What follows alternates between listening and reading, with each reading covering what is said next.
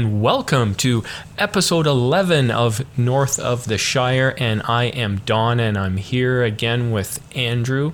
How's it going, Andrew? It's going all right. Yourself? It's going really good. Uh, back to working five days a week, which is pretty odd. Five Um, days. Holy cow. I know I've been kind of working like pretty well three days a week since the beginning of June or something like that. So uh, has had a shocking impact on my hobbying. Not I just can't get used to it. I know, it's like right? nothing is getting done.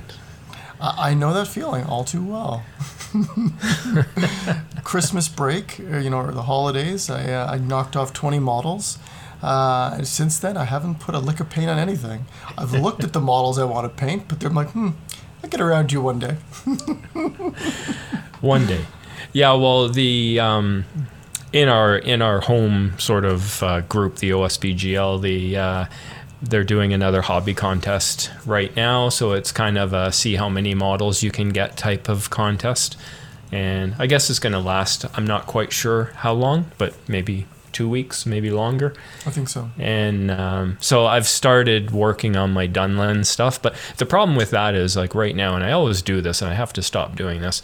Um, I get all my models out. Like this time, I've got all my models out, and I prep them, clean them, put them on bases, put the gravel on bases, prime them all, got them mm-hmm. all ready to go, and they're, they're all sitting there in a giant stack. So when I go to you know spend an hour on hobby I, i'm looking at like 20 or 30 models and like i mm-hmm. don't know what to do so i just start painting you know like bows or quivers or, or mm-hmm. whatever and then you just don't get anything done basically so Oh, I, I- see.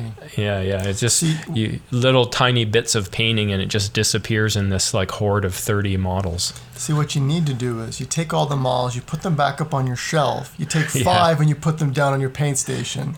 that's exactly what i have to do and you just knock off those five. And Yeah. it's only when you turn back to the shelf to put those five painted models down do you realize Yeah. there's still a horde of models left to paint. And then Yeah. you bring the next five down. attack it in little pieces That's how you got to do it.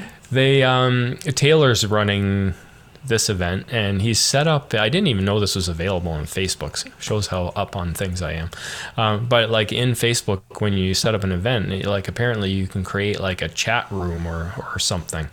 And uh, Oh, so some of the guys have been going on the chat room in Facebook, like when they're doing their hobbying. And uh, so I did go on there the other night for, I don't know, about an hour or so and, and talk to a few of the guys. Uh, Alistair was on there and Sam was on there and a few other people. So it was good. We had a little chat, visit with some people I haven't seen for a long time. Well, that's good. Because then you can always just say, you know, hey, I'm going to go chat with uh, some of the guys.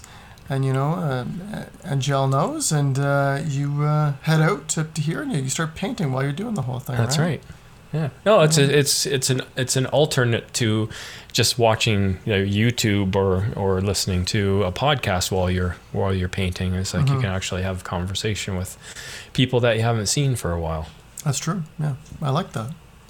So We- there we- were we've- some. We've, sorry, we've done that a couple times. You and me. And We Garrett. have. Yeah, yeah. Yeah, we Which have, yeah. It is fun. There were some models just released last weekend, and uh, initially I thought they were direct order, but it turns out they weren't direct order, and there are like a whole bunch of models that are like returning to the range. Oh, okay. Um, so I wanted to jump on because, of course, they had the uh, ring wraiths, the unnamed ring wraiths mounted. So a lot of people were after them and a bunch of other different models as well. So I was waiting for them to come up. You know, I think it's at one o'clock here. Mm-hmm. They came up, came available, went on, put what I wanted in my um, Your cart. what do you call it, in my cart and then i was like starting to look at some other things and i ran downstairs just to make sure i was going to buy the right number to check what i already had came back upstairs sold out oh, like it was literally in for me it was 14 minutes but like then i heard later on from other people it was like less than 10 minutes oh my god. it was like oh my goodness so um Wow. you know whatever it's they're coming back to into the range so as soon as i found that out it's like okay no big deal you know, but honestly, whatever. they wouldn't have sold out if it wasn't for the you know the Black Riders Legendary Legion. You know. Oh, ab- absolutely. Well, they probably wouldn't have brought that model back out if not for the Black Riders Legendary Legion. Exactly right. And so you know when we talked about the Black Riders, um, and we talked about you know their, their viability from a competitive perspective, one of the big barriers to entry on that is, are you able to find the models? You know what I mean? Because Yeah. you, you pretty much had to convert all nine of them. Uh, Or except use like name guys and say yeah proxy but- basically. But like even using one of the name guys foot and mounted, I think they're like forty or fifty bucks each, which means like that army's like five hundred bucks if you want to use all named, right? Which Yeah. not a lot of people have.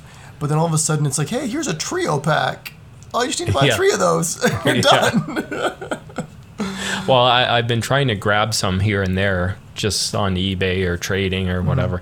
And I went when I went downstairs to check. I was like, oh, I already have five. I only actually need three, and then and The then I. Mm-hmm. need the the Witch King. And of course, this Saturday, the Witch King is coming out along with a bunch of other models as a direct order. So, Okay, so you I- so I've been I've been doing some finger push-ups last couple days. Mm-hmm. Make sure my my clicking finger is yeah. is good. So hopefully I'll get in there and grab the Witch King in time. Let me tell you, persistence. I uh, I bought a PlayStation Five the day it came out, without having reserved it in advance, and Oh, it really? literally was me refreshing the screen on Best Buy 130 times before it finally went through. And I was like, "How'd you do it?" I'm like, persistence. I made that happen. This kind of like reminds me of like trying to buy concert tickets back in the day. Starting Yeah, to get like that. Oh, it's still like that today.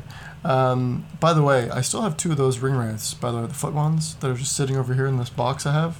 That are Oh, yeah? earmarked for you. Oh, you'll have to take a picture of them and, and send it to me because it's like I, uh, like I mentioned, I have the resin cast ones, which I'm trying to replace with metal ones. I think so these are metal, actually. Yeah, let me know if they are and send me a pic of that so I can Okay. see which ones they are. Uh, something else coming out Ooh. this What's- Saturday. Apparently, I haven't seen if there's any updates today on it, but There apparently there's uh, like some kind of new big release happening on uh, on Saturday, not for MESBG, but kind of sounds like they're releasing another possibly like a core game. It for looks Games like Workshop. it. Yeah, it looks like that. You know, they've they've thrown some teasers out the last little bit. They've thrown out some like old world fantasy. Here's the history of this area and what's going on in it. Yeah. And it like it, it's sort of alluding that it could be old world, the game they're re-envisioning. Uh, but at the same time, they've also talked about Mordheim. So people are are really aren't sure. It could be either or. Well, yeah, like early in the week they had all all kinds of theories, like even Battlefleet Gothic and um, like uh, what's Steve's website, Top Table. He he did a video the other night on it, which was really good. And he went through all the different games that people were theorizing what it would be. Um, but then was it yesterday or two days ago they they released another hint and it, like it's okay it's obviously something fantasy and and Yeah. gothic possibly undead. So I also thought like I what I'm actually hoping for is it's um, the new Warhammer Quest or a new Warhammer Quest game. Um, now that we know that like Blackstone Fortress is is done, right? Yeah. It's it's already released its last release. Um, so it would be cool if if it was uh, a Warhammer Quest game because I actually haven't bought into any of those games yet, and I would really love to to get one of them. Um, I probably would have gotten Blackstone Fortress, but when it was initially released, I was still too, um, I don't know, crusty about 40k and what it has become as a game. Yeah. Um, if it, if they release Blackstone Fortress now, I would definitely have jumped on it. But Mm-hmm. back then, you know, my I was still grieving. I guess I don't know. Yeah, I mean, we, have been in 40k for so long, and then they just radically, they've radically changed it from third edition yeah. and third. Let's not go down that rabbit hole because like that's a whole episode. It's true, it is. Yeah, yeah. So I was gonna ask you something. Um. So okay, like we're we're still in lockdown, pandemic. You know. Yeah. Um.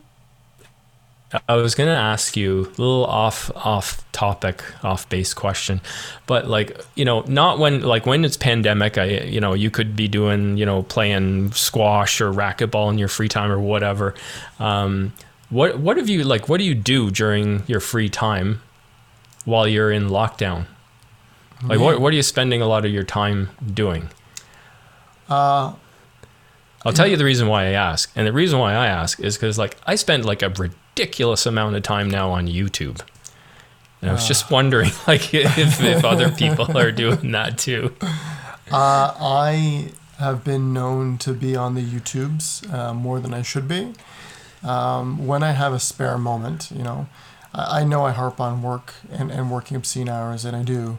But like when I do have a spare moment outside of that, I'm watching movies with my wife. Uh, yeah, we watch, try to watch movies every day. Um, yeah, that's pretty much it. We just watch a new movie coming out, try to expand the horizons, you know.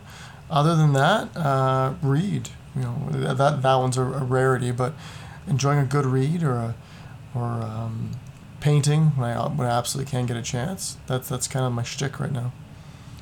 I, Very good. I, good. more used to doing outdoorsy stuff, but like with the way it's been, you, you just can't do it. You know, You- Yeah. like we we've been talking about um, being really excited about going for like a drive.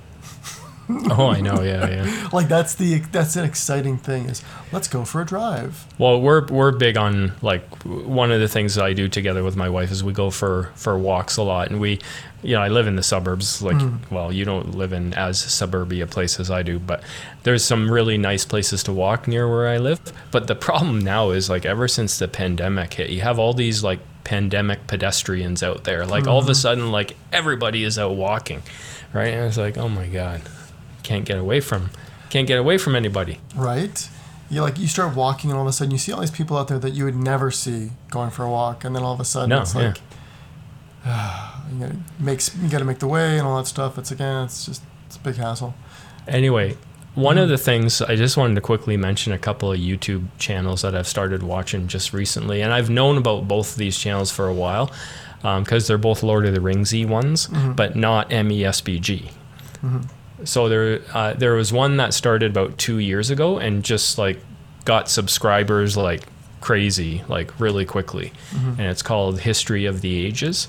Oh, okay, yeah. So it's actually quite good if you, you want to watch like short videos on uh, Lord of the Rings lore, Oh, uh, okay. presented very well and not in super long format. It's like fairly brief. Mm-hmm. So that's a really good one. And another one, um, which has only been going maybe for around a year, doesn't have as many videos, but it's called Nerd of the Rings. Nerd of the Rings. Nerd of the Rings, yeah, and it's that one's more focused. It's also lore-ish, but more sort of focused on the movies, and um, does actually does some interviews with actors and whatnot. Like he's got an interview coming up in the next couple of day days with a guy called Jed Brophy, who was Nori the dwarf, and I didn't know, but he actually played like three or four other characters like in the Lord of the Rings series. So it's like, oh my god, yeah, I had no idea. So, a couple pretty good YouTube channels there. I've been watching some stuff on on those. Holy Added cow. those to my regular Yeah. viewing. Oh wow, Yeah, yeah. must be nice. Yeah, I'll I'll give them uh, give them a whirl. You know, um, see how they go. It'll be when I start painting.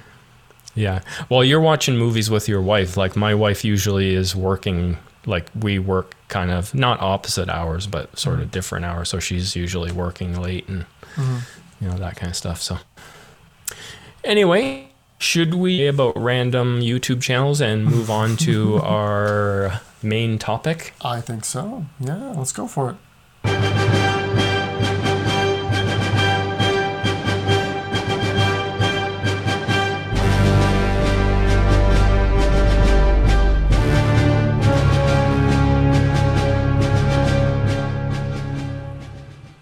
All right, we are here to talk about another army type. What army type are we picking today, Drew? The horde.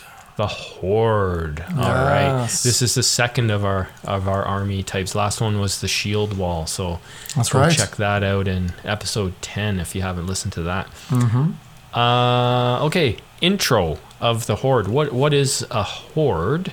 Um, well, I think to be a horde, you have to have either one or both of these things. You either have to have really cheap troops in your faction, or hopefully have fairly cheap troops and really cheap heroes that are like fortitude tier or higher that allows you to take tons of warriors in your army. Um, as as far as difficulty goes, uh, I'd say it's one of the easier armies to play. Um, it's got a gradual learning curve to it, and you know there there are tactics and strategies that you can use with the horde, but with this with this type of build, it's really more about time management than any of those other things. Like I've seen players clock out games because they didn't manage their time correctly. Um, and let me tell you, of all the games out there, of all the of all the army types out there that your opponents hate to play against, it's the horde because an unskilled horde player takes way too long to play the game and it actually causes them to gain an advantage on time Yep. and it's really unfair to your opponent. So if you're gonna play the horde, all power to you, but you gotta fine tune your time management. Well, because you get some of these tournaments where they're they're really trimming down the the time per game, trying to squeeze in like an extra game in a day, let's say. And when you have on top of that, you have someone playing a horde army who maybe not all that fast. Like I've actually seen games finish with hordes that have only played three turns in the Yeah. whole game, and and that's really unfair to the other player, honestly. Absolutely. Uh, I've played games where I played against opponents who I've gone eight or nine turns uh, with a horde army because they're really fast. They know their stuff. They know what they're doing. And I've played uh, tournaments where you'll get to turn four, you just break the horde player, and the game ends. And it was like a two-hour game, and Yeah. I'm just like, one more turn, and I could have won the game. You know, but you know, such is life. All right, uh, so let's talk about some strengths. Um, clearly, the Horde's main strength is their ability to outnumber their opponents. And you know, you're generally outnumbering them by two or three times. Um, and one of the big strengths to a Horde force is that you uh, very rarely get broken in a fight. And on top of that, you have some of the best, if not the best, board control of all the army types in the game, uh, which makes which gives your army a sizable advantage in objective-based games. I'm talking those um, heirlooms of ages past. I'm talking um, pretty much anything where it's like six objectives, multiple uh, table quarters, running off the table edge. Anything when it comes to that, you have a really strong advantage because you own the table. And you have, with a horde army, you generally have a lot of inexpensive heroes, which means you have a lot of might, right? Like, it's not surprising to see a horde army with 10 plus might um, at the 700 plus mark, you know?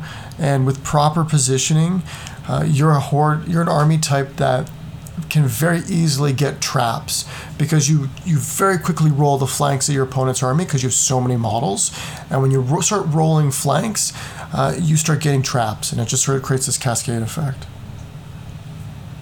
Yeah. Okay. So, what about some weaknesses? Because those are all really good strengths, but definitely a horde does have quite a few weaknesses. And I think the probably the most obvious one is that because you're dealing with like inexpensive, uh, here or not hero models, warrior models, um, their defense is normally pretty low. Like Yes. it's it's usually four or five, but obviously some are even lower. So you get quite a few hordes that are in like a defense of three. Yeah. Um, so what this can mean is like a you're vulnerable to shooting. Hopefully you have the numbers where you can sustain the losses. You're always got to expect you're going to lose a, a bundle of models to to shooting. Um, but also just in in a bad combat engagement, like you you can lose a dozen models easily in a turn. Oh yeah. Yeah.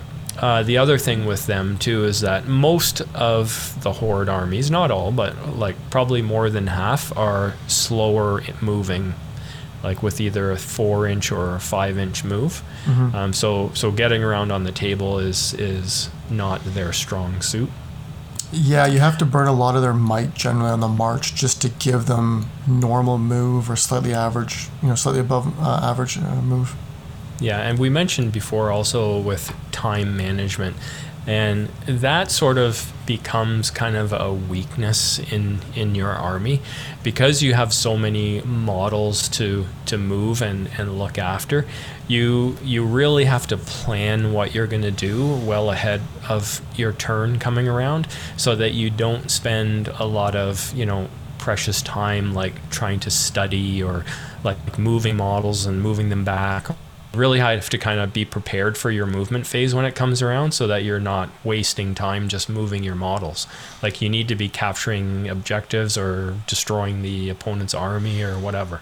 If you spend all your time just moving your models, like nothing's going to happen in the game. You know, like you said in the intro, that uh, Horde has very few tricks. They have very few tricks. Don't overthink yeah. it. Just no. go. Move forward. Get into combat. That's that's what it is. Pretty much, yeah.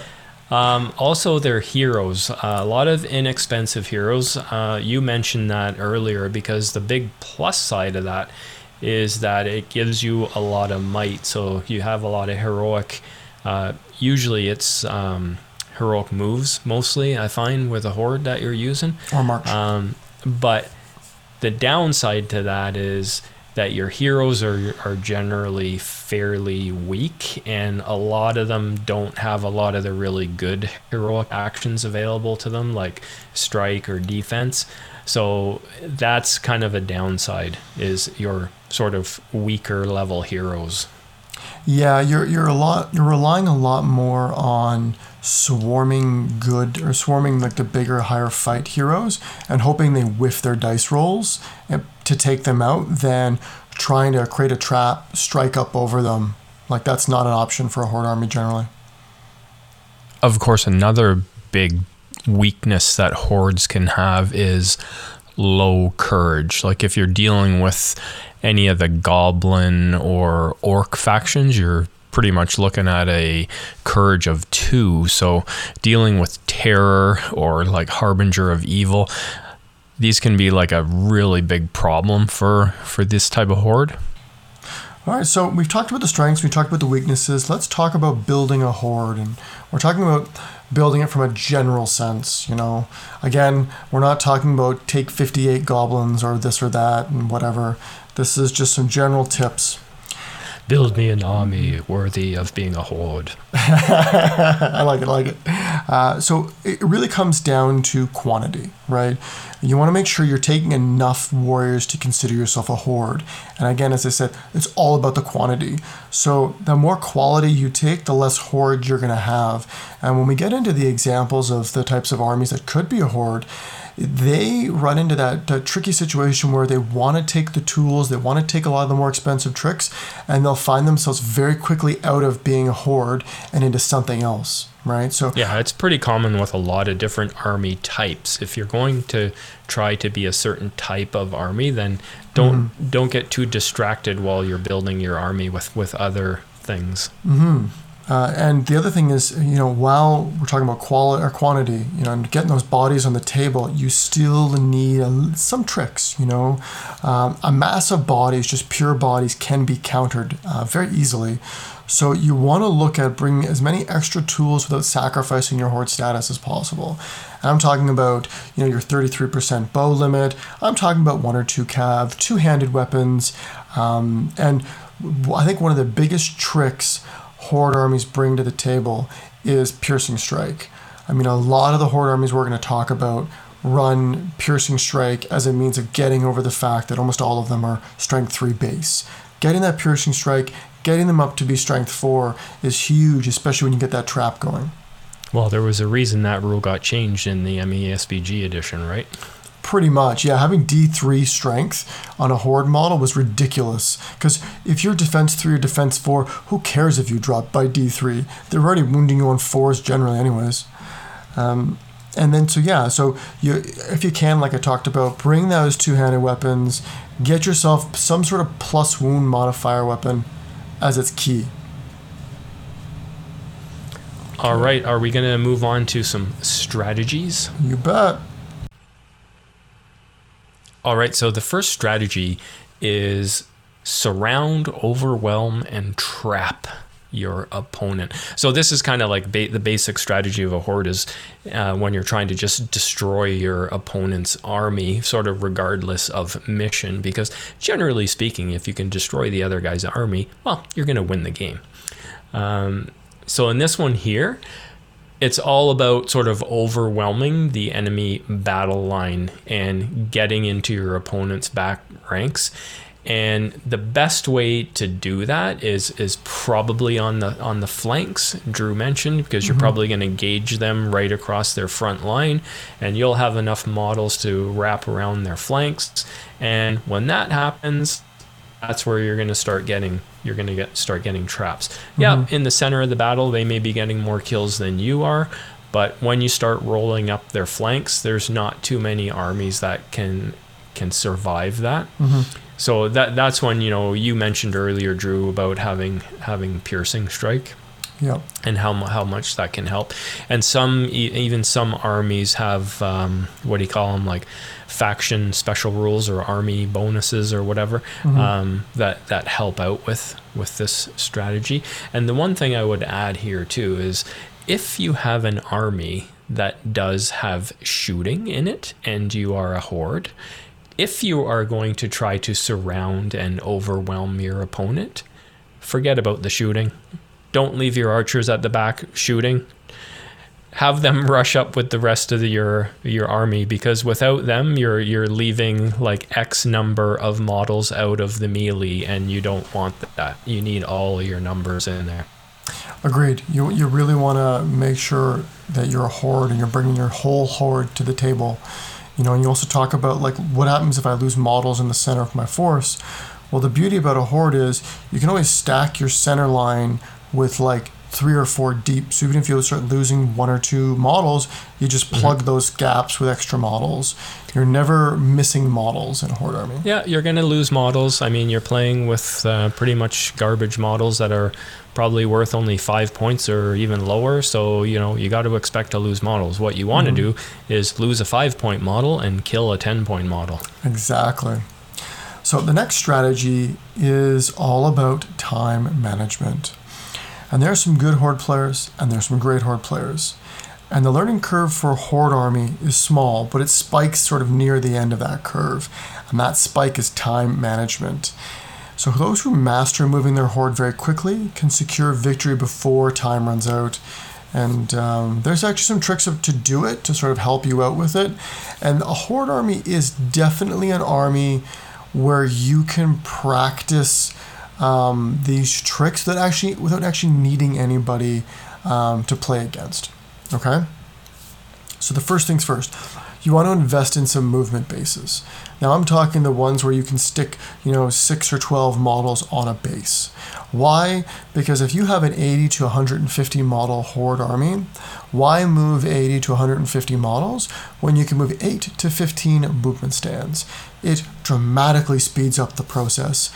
No, you won't keep the models on the movement stands the entire game, but even if you're moving them on those movement bases or movement stands, like for three or four movement phases, and then taking them off just before you engage, you are saving literally like probably 15 or 20 minutes of movement, and that can be key later on in the game.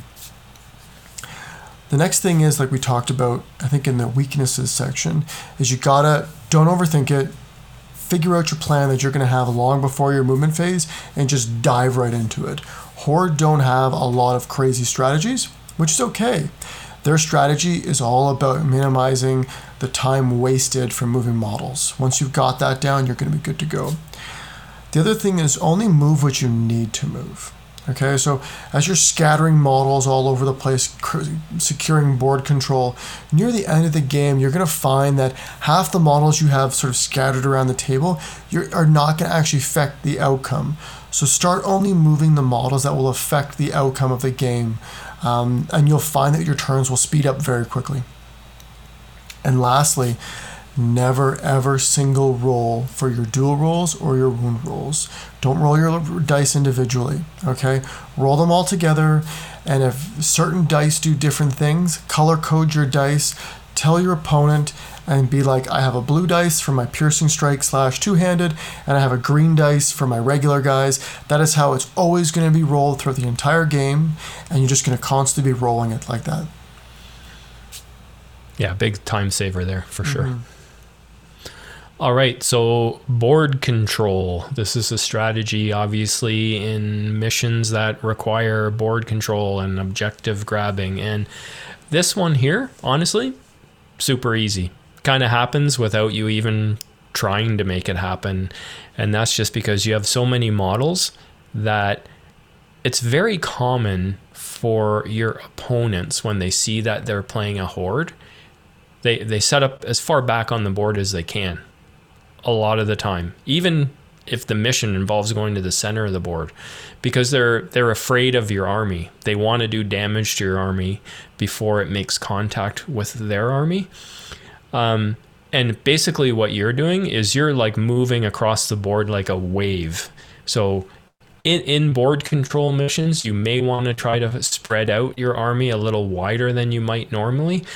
But the thing is, is like as you cross over the board, you will be taking control of objectives. And yeah, you may have to drop off a model or two here or there to maintain those objectives, but it almost happens effortless, effortlessly. Mm-hmm. And the thing is, is that it's it's very hard for your opponent to sort of get around behind you when you're a horde, because if they're coming close to you, well, that thing that they're coming close to you with is probably going to die because they have to engage you with everything they have all at once or they're going to lose.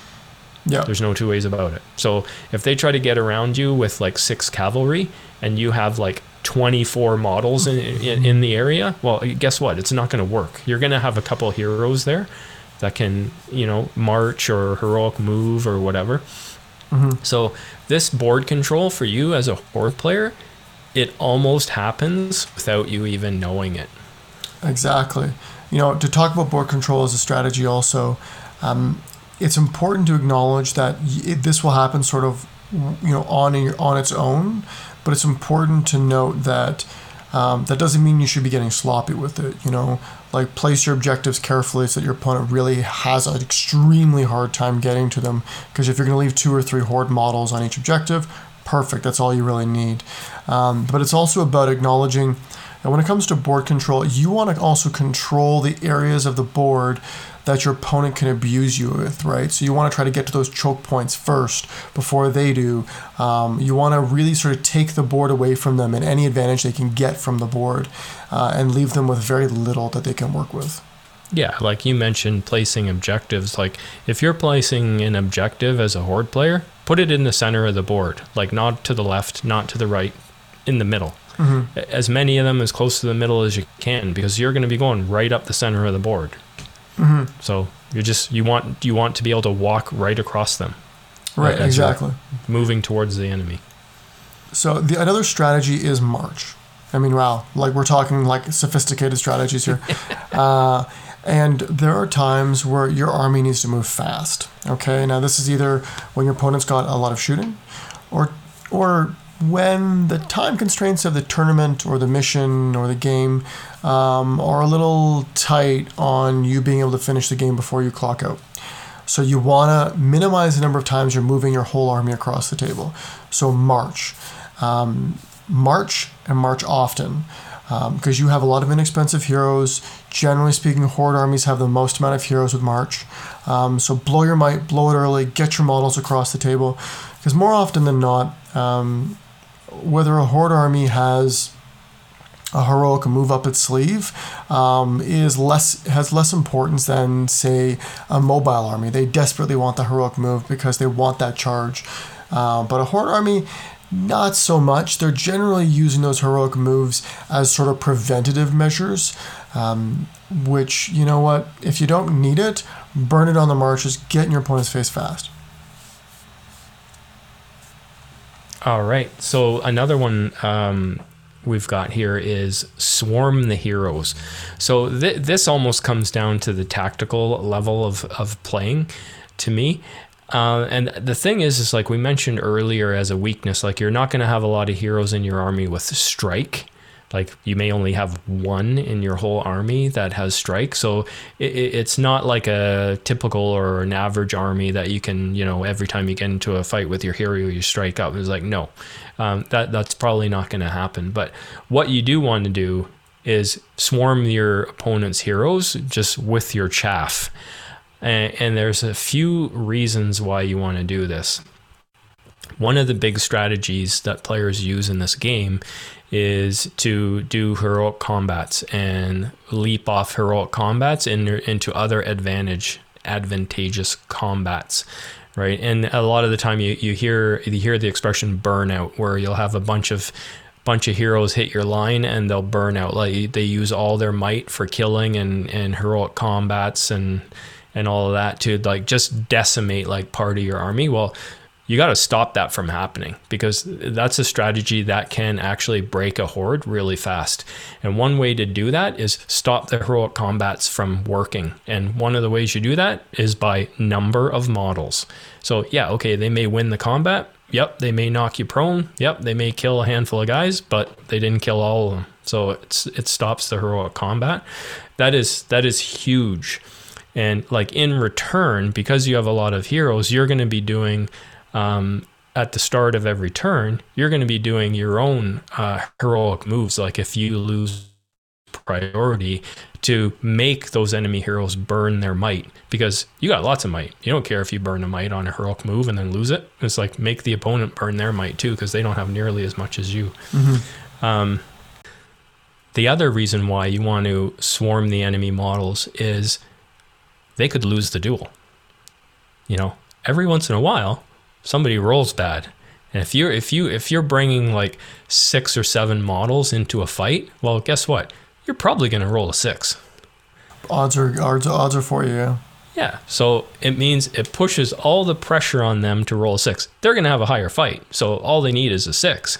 But getting that six, well, it may not happen. Or you know, maybe they roll a four and they'll have to burn two points of might. And there's two heroic moves or two heroic combats that they can't do. Mm-hmm. so yeah you may lose models doing this but if you can stop them from doing heroic moves if you can force them to spend might it's well worth it. Remember like every model you lose that's worth five points if you can make them use a point of might easily worth it. Mm-hmm. agreed uh, you know, I, I made we, I made the comment earlier on about burning march, doing heroic marches, burning them often. Um, you know, and, and that's good, um, especially when you want to get across the table as very quickly as, as quickly as you can. But if you don't need to race across the table, if you've got those movement bases, if you're feeling very confident in your time management skills, like you said, Don, uh, don't don't use up your might. Save it because you know a heroic move, unless your opponent's got an Aragorn King Elessar or someone that could just generate free might, um, they're eventually going to start burning out their might on things they don't want to burn it on, like a heroic move, right? Yep. Uh, the other thing to talk about with the, the, the stopping those heroic combats, this might seem counterintuitive to some degree, uh, but when you swarm um, like a, a, two attack model that charges in um, and you get those three attacks on the charge, uh, what you're doing there by swarming them that model with with with more warrior models than they can kill is you're preventing them from doing more damage than if you just let them have their way, right? So if if mm-hmm. a if a mid tier hero charges two uh, goblins, let's say in this example, um, does a heroic combat, kills the two goblins, charges two more, kills those two, they've killed four goblins now for a point one point of might. But if you swarm that hero with like four or five goblins initially, they're not going to call the heroic combat because they can't kill enough. And the best they'll do is kill three goblins. So in this instance, you have prevented them from killing four goblins. So you've saved one goblin, right? You lose three in, in the second scenario. You lose four in the first. So you're keeping models on the table, and by as you said, throwing a lot of dice at a combat, you are making them seem or feel very worried that they may actually whiff a dice roll, and when yeah, they whiff a dice the roll, they, yeah, exactly. When the pressure's on and they whiff a well, dice the other roll, the other thing trouble. too the other thing about that is too is like once they're getting into combat like that, like let's say they charge into your flank with some some cav, you don't want them to actually get away. Like no. once they're in combat, like keep them in combat. Don't let them charge you and then like skirmish away and say, "Hey, I just killed half a dozen of your models for no losses." Well, no. It's like once they charge in, you want your army to be like, you know, fly paper, okay? You're you're on the fly paper now. There's no getting away. Exactly, exactly. And the other thing about the heroic combat is as you said, it's movement, right? Like I can charge a couple of models and then you know what? Maybe if as a horde player I didn't position correctly, the heroic combat into one of my heroes. Well, they're going to murder my hero instantaneously. But by swarming those enemy heroes, you prevent extra movement, which is key because again, it's about board control and about controlling uh, the tempo and the board control of the game, uh, the entire board of the uh, of the game. Yeah, and that's at and all when times. you start removing enemy heroes, it really limits what your opponent can do. oh yeah. All right. So do you want to move on to rock, paper, and scissors? Let's do it. Let's do some hick hack hawk. All right. Alrighty, let's do it. So the first one is the shield wall. Okay. So it's important to note with the shield wall, if you can surround and overwhelm it, it will fall very very quickly. Um, that means you're pretty much enveloping it. That means you're getting those traps very easily, and potentially even getting your models behind the, um, their, their double rank. And almost every one of these combats is going to be a trap scenario for them. Once that occurs, it's pretty much game over. You're going to eventually devour a shield wall. Okay, so when we talk when we talk about board control in the strategy section, it's all about looking for where can a shield wall create those choke points and can I get there and beat them to it so I can control them because when you control the choke points, you steal their big advantage against you.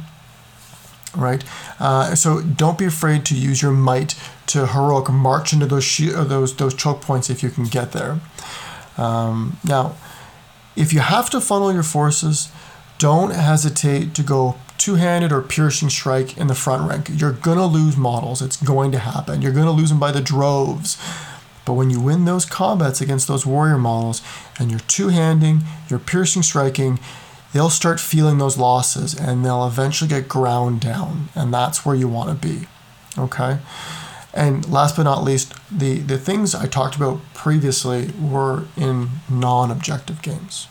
When it's an objective based game, you have such an overwhelming advantage against a shield wall. Abuse it like crazy.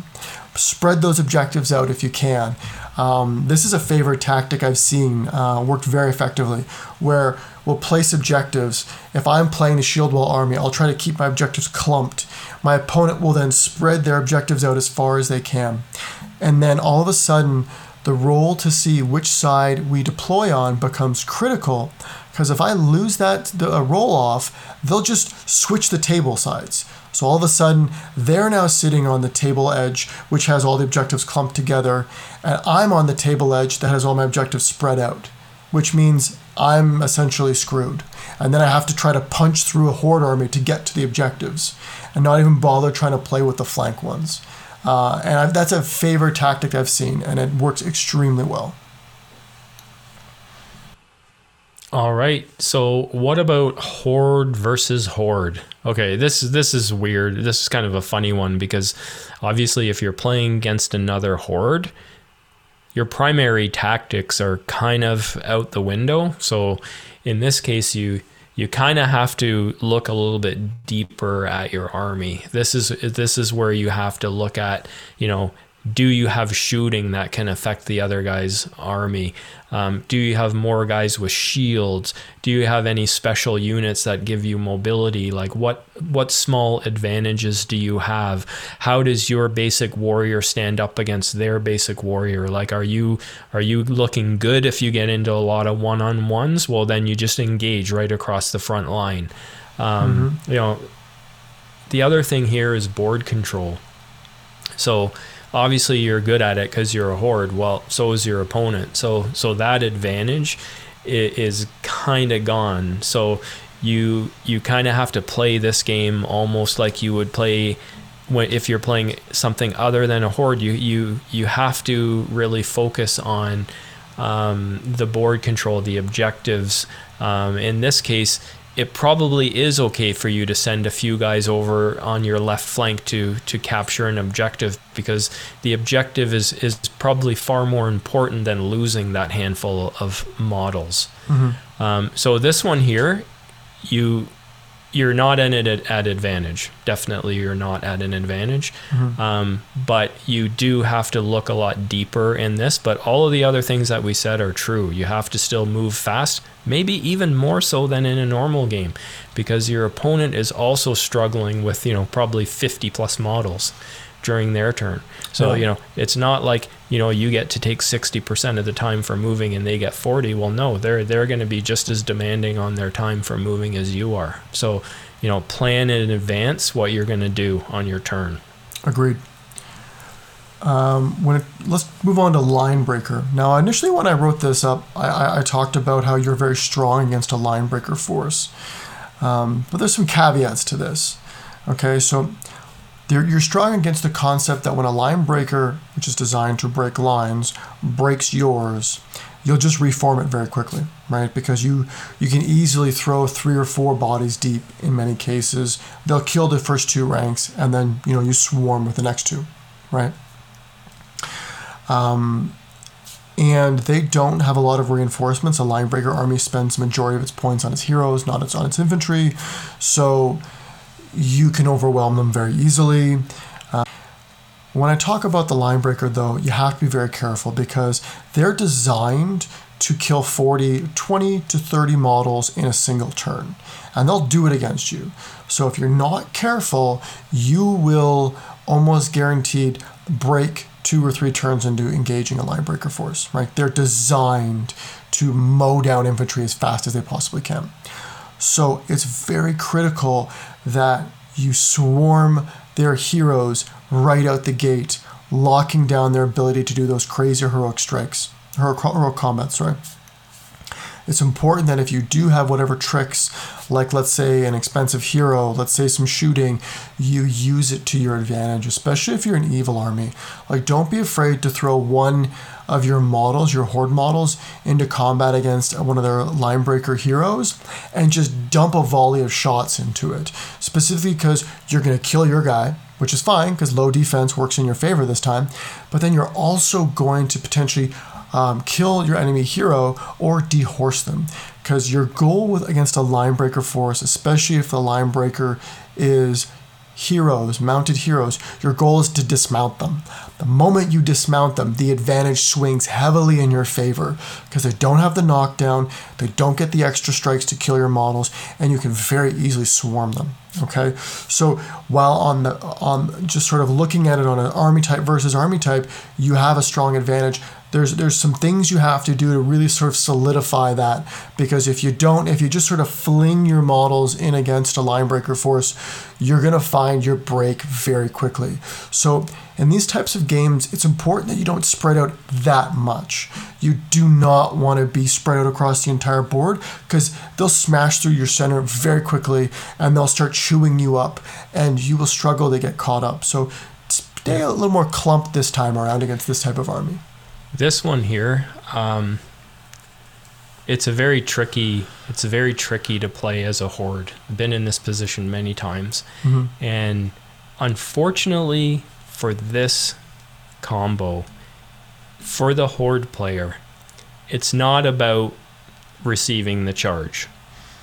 You're gonna get charged. You're gonna mm-hmm. lose like a whole buttload of guys on the charge. Mm-hmm. You know, it's very hard to mitigate that especially we're talking about mostly a mounted like attacking force let's say attacking your flank or whatever. Mm-hmm.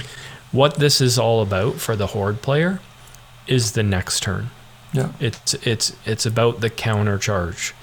And a lot of times the whole game comes down to the heroic move off on the on the turn after the charge. Mm-hmm. Because what your opponent is trying to do is to charge part of your army decimate it okay mm-hmm. maybe maybe do some heroic combats the next turn they are going to have to win priority or win the heroic move off. So on their initial charge, one of the things that they are always looking to do when they are charging a horde is where are your horde heroes? Mm-hmm. Okay? And they're to they're looking for your might that is close to their models. And they will charge, kill your chaff, heroic combat into your heroes and kill them so that they cannot call heroic moves on the second turn. So when you're about to get charged as a horde, it's all about setting up for the counter charge. You have to make sure that you have heroes that survive the initial turn and that can call heroic moves on the next turn. Because mm-hmm. you know you're going to call them almost no matter what. Because if if you if you win priority, your opponent's going to call a heroic move, and then you'll have to counter. Yeah. If you lose priority, right, you're going to have to call a heroic move because if he charges you again, well, you know what, you're probably going to lose. Yeah. You know, so it's all about setting up for the counter charge. Absolutely. You know, like we talked about when I talked about with the spreading out. If you spread out your army too much, a favorite tactic of a line breaker, because I do this. If I find a horde army is too spread out, I'm going to use my chaff uh, warrior models as sort of this like uh, barrier to prevent your horde from barreling down on my heroes. And then I'm going to pick a flank. And I'm going to run my heroes into your flank, and I'll drop probably 20, you know, let's say goblins in one shot. The problem is you won't be able to retaliate to get after my models because my block of chaff warriors is blocking you from bringing your full might to bear on my heroes. You might catch one, you might catch two, but if I've got five heroes, I'm going to swing the rest of the three in to save the two that got caught, and then I'll just keep working your army down. So that's why it's so important to keep your your horde army a little more clumped than usual against the line breaker, keeping those heroes protected from the heroic combats, so you can guarantee challenging that heroic move off. Yep, because that's it. Once that opponent commits, you don't want them getting away from the fight. Mm-hmm. You got to keep them in the fight and keep pouring your models into it. Exactly. Shall we talk about leaf blower? Let's talk about it. Okay, so leaf blower, so like an army designed for shooting, Mm-hmm. um, can actually be a good matchup for you because if you can get into combat with them, you're probably going to do very well. Uh, problem, of course, is that you don't want to take an excessive amount of losses to shooting while you're trying to move into combat. So, so here you go. You got to march. You got to march, march, march. Um, don't leave anything back. Just march with everything. Try to get into combat. Um, I know you mentioned before that like your army can be strong with marching because you probably have a lot of captains in your army. And there's another thing. Make sure you're keeping bodies in front of your captains because you know if you're playing like a savvy opponent what they're going to do is just target your your heroes who aren't really that much tougher than your regular guys and they'll kill your might so that you can't move across the table quickly. So keep bodies in front of your your heroes you know force them to roll the in the ways whenever you can. Um, you're probably going to have to spread out a little bit here uh, but the thing is, you have good board coverage, so you know they're not going to be able to like you know stick and move. It's not like they can run around your flank or or whatever. A lot of the time, you get you get a lot of that skirmishing type of thing happen with this type of army, uh, and it's it's more difficult to do that against an army that covers the entire board. Um, and you know you're gonna lose a lot of models to shooting. There's no two ways about it. You just have to accept that fact and get across the table and into combat as quickly as you can. Mm-hmm. And if you can do that without losing too much, you got a good chance. Let's talk about mobile. Okay. This can be a bit of an uphill battle as they're very difficult to trap, right? They can move almost as they can play the board board control game as well as you can. Okay? Because of their speed, not because of their numbers. And in addition, they can move as fast as you can while still being being able to shoot. We talked before about how most horde armies are four inch, five inch movement.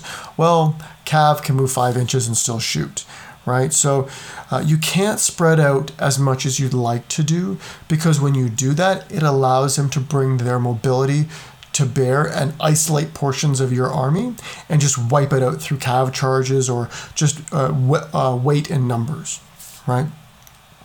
So it's important that you stay a little less uh, spread out as you'd like to. And again, about sort of evaluating where the VPs are on the table and where you need to bring your forces to bear. Um, you know, in this case, once you've evaluated where those victory points are, there's the trick. Don't blow your marches early. I know we talked about racing in and blowing them uh, really quickly because you want to gain that, uh, close the gap. But when you do that to an army that has the ability to move twice as fast as you, you are signaling that's where you're going and they will use their marches and they'll push themselves three times faster than you and they'll move right away from your traps. So you want to just push up the table in a normal fashion and when you get close, that's when you start burning the marches because you don't want them to know where you're going to go until it's too late. And then you've made your pounce, if you would, and you've rushed in and you're right on top of them. And then that's when they start panicking because they're like, oh gosh, this is where the, the bulk of the horde is going. I now have to move to reinforce it because that's when you want to start pushing them to make those mistakes. Yeah, that makes sense. Alrighty. Uh, do you want to talk about combined arms? Sure. Let's let's talk about combined arms, and, and like against mobile that you just finished talking about. I, it's probably could be one of the hardest armies to play against for horde. Mm-hmm. Well, combined arms could be the easiest for a horde to tackle.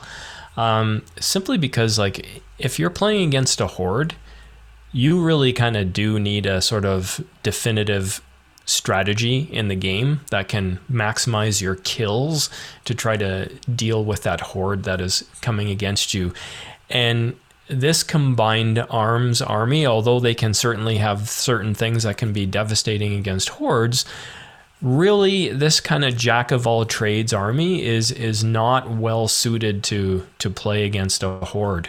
Um, like a lot of the time, they, they may have like a wizard, right? Where a lot of points are invested in a wizard. Well, guess what? Like wizards are really designed to deal with like big single models, or it, they're they're designed to like transfix your big hero, or knock your big hero off his horse, or you know all this this kind of stuff. And or or even um, blinding light to keep shooting off you. And all those things are not really tactics that you employ. So really what that means is they've spent a lot of points on something that's really not going to give them a huge amount of return in the game. Mm-hmm. um, similarly they're probably going to have shooting. But Mhm. like under a leaf unlike a leaf blower list it's probably not enough to really bother you. Like yeah okay you're going to probably lose half a dozen models to their few paltry bows that they have.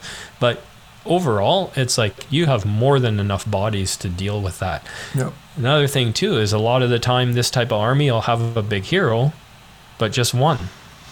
You know, Mhm. like maybe they got Dain or maybe they got Aragorn or you know some big hero, but like one big hero fighting in the middle of a swarm is like good night. You're Yeah. you're finished, right? Mhm. They'll they'll keep you pinned down, you know, with their uh, with their heroics, and you know eventually you're gonna go down. You'll lose your horse, or you'll get trapped, or or whatever.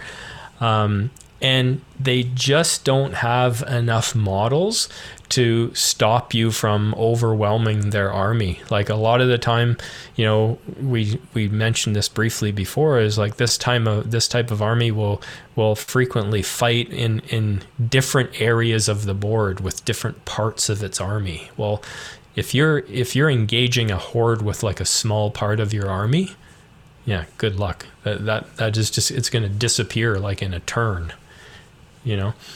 Um, and if it comes down to like playing the missions, well, again, like you've got like a, a, a huge advantage there. Like if if it's an objective based mission, like how are they gonna how are they gonna come and take objectives from you? It's very difficult for for a combined army, combined arms army to do that. Um, so you know, it's it's tough. Um, what's the what's the one mission uh, where it's about killing the number of guys oh, that you of kill? Battle. Yeah. So that one there, okay, that one there, they might be able to get an advantage on you, but you can even win that game Mhm. because you know you can eradicate your opponent's army, Yep. and that's a game one right there. Mhm. So The- anyway, I, I think the combined arms is a good matchup for the horde. Certainly, there are some things that you do have to be concerned about. Any any AOE area effect weapons, Oh my weapons, god, yeah. So, um, like you know, like the twirly whirly, or I think the trebuchet mhm. has that, and I'm sure there are a number of other ones. Yeah, so I think that what the combined arms brings to the table in terms of its um, siege weapons, that is really where you're got to be worried about. Um, I have played games um, where I've seen a twirly whirly take out eight or nine models in a shot. Um, this is back when you're allowed to fire pretty much in combat, and it is devastating when it happens. Like it's just like cringeworthy. And so, having your opponent bring one, maybe two uh, siege engines, um, while yes, it sort of peels away from the number of models they can put on the table, uh, AoE splash damage can be really hindersome to a horde. Uh, but you have a good advantage in this one, and I know we talked about in the sort of uh, the the summary for all army types episode. We talked about combined arms don't have a hard counter or a soft counter. Um, but that doesn't mean combined arms don't have challenges, right? And I think the greatest challenge to a combined arms force is definitely Horde because a lot of the tricks um, don't work as well as against other army types. And because Sorcerous Blast has been nerfed to only sort of hit two models, really, um, Yeah. Magic has really been hindered by this. Previous edition, this army would actually be very close, especially if they brought a wizard, because they could barrel over five or six, you know, goblins, let's say, a turn, probably killing for like three or four of them, and they could do that every turn.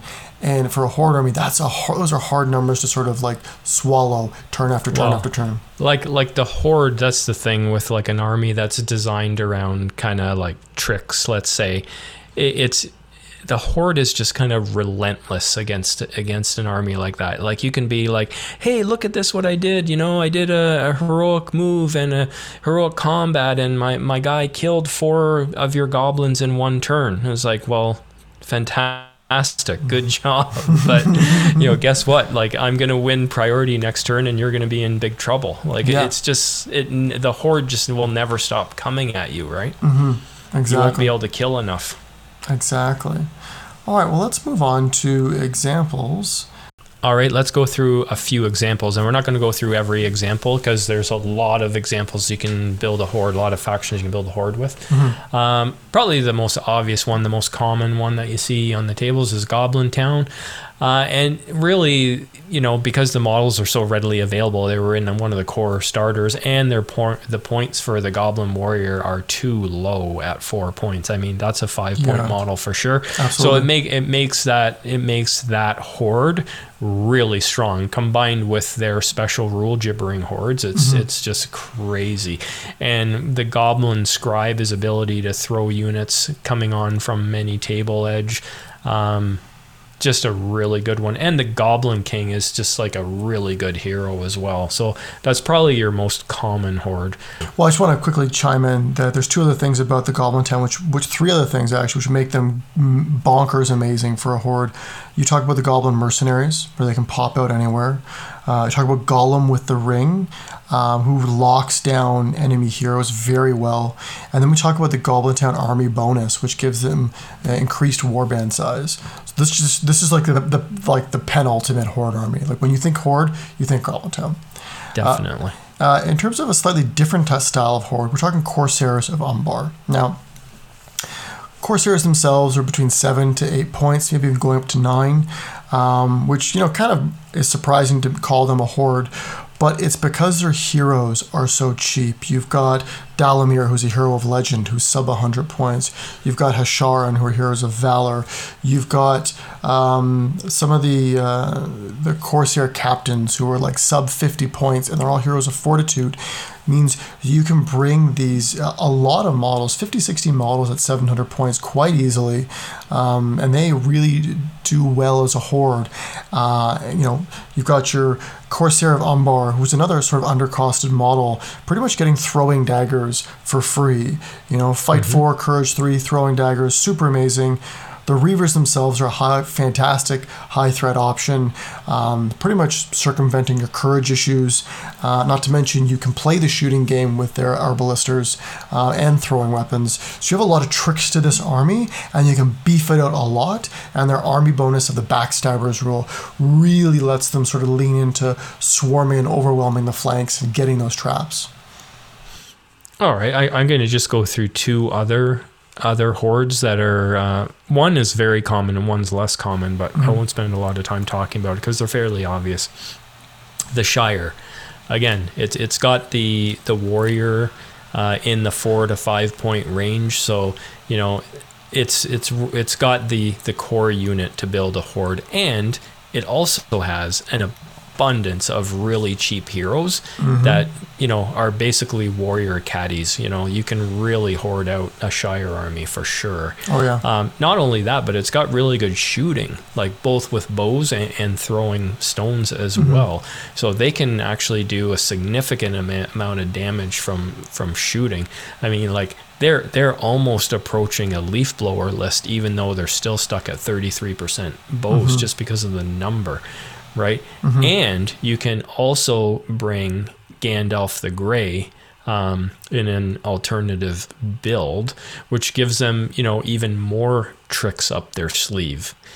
And just quickly shifting gears to one that is quite uncommon on the table, uh, and it's not zeroed in on a specific faction because there are quite a few factions that can build it, and it is the Orc Horde. So the Orc is a really good counter to other Horde armies um, simply because its stat line is generally better than all of the other Horde stuff. Well, not maybe Corsairs of Umbar, but like any goblins or hobbits or all that kind of stuff. Uh, you just don't see this kind of army very often on the tables unless it's like, you know, Barad-dûr with Sauron, you know a- as the leader. But like you can build, you know, the an orc horde with Barad-dûr, Mordor, Angmar, army of Gothmog, or even Isengard, and it's a it, it can be a very effective horde. The last one I want to talk about is unique in that it is not um, your traditional horde, like even more so than Corsairs, and that is the Assault on Helm's Deep Legendary Legion. And this is an Isengard list that can absolutely hoard itself out as much as possible because you only have the Isengard captains, who are about 65 points after giving them an upgrade, and they can take 18 models as a warband size. And this allows you to bring, easily bring 50 plus models in a 700 ish points list um, while dodging a lot of the tricks that it can bring, like foregoing the ballistas, foregoing the bombs, and just saying, I just want to bring a wall of shield and pike guys, maybe even throw in some um, some crossbows, and all of a sudden I have this horde that is totally unlike the other hordes in that strength four, fight four, defense six. Yeah, it's like you horde. got you got like a rock hard warrior model in there, and you're spamming it out like to a crazy degree just because of of the heroes and their ability to take extra extra warrior models. And and honestly, I didn't think about this build, but I, I personally think of after playing a lot of this army that you know I've played Assault on Helm's Deep Legendary Legion, not impressed. I, I don't think it's a I don't think it's a great Legendary Legion. I think hoarding this army out and ignoring those things that you're sort of meant to take in the Assault on Helm's Deep, i- it's it would be better in my opinion. Well, I'll agree to disagree with you on this one in that um, prior to the bomb nerf, it was considered to be uh, top tier in the GBHL. In fact, those Well, who I'm. I'm not talking about prior to the bomb nerf. I'm talking about now. well, Like, now, now actually, after the bomb nerf, you're totally right. You don't see this list anywhere. Uh, even if we were playing, you wouldn't see it because bombs can no longer be used to sort of take out heroes in the same degree that it used to be. Um, So I'm really curious to try this list out with just pure warriors, just to see what would happen. Because you know, when you're looking at a mid 40s Isengard list, uh, or low mid 40s Isengard list, uh, and trying to play that against heroes, it doesn't have a lot of teeth.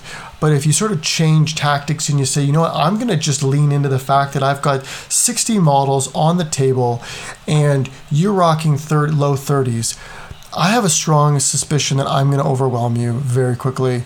And your heroes, your awesome tacular heroes, are going to struggle against me, especially when I'm crossbowing the bejesus out of them. Yep. Yeah. Well, that that that's what this army becomes. It, it becomes deadly, a deadly shooting army. Like if mm-hmm. there's no blinding light on the other side of the table, oh boy. Exactly.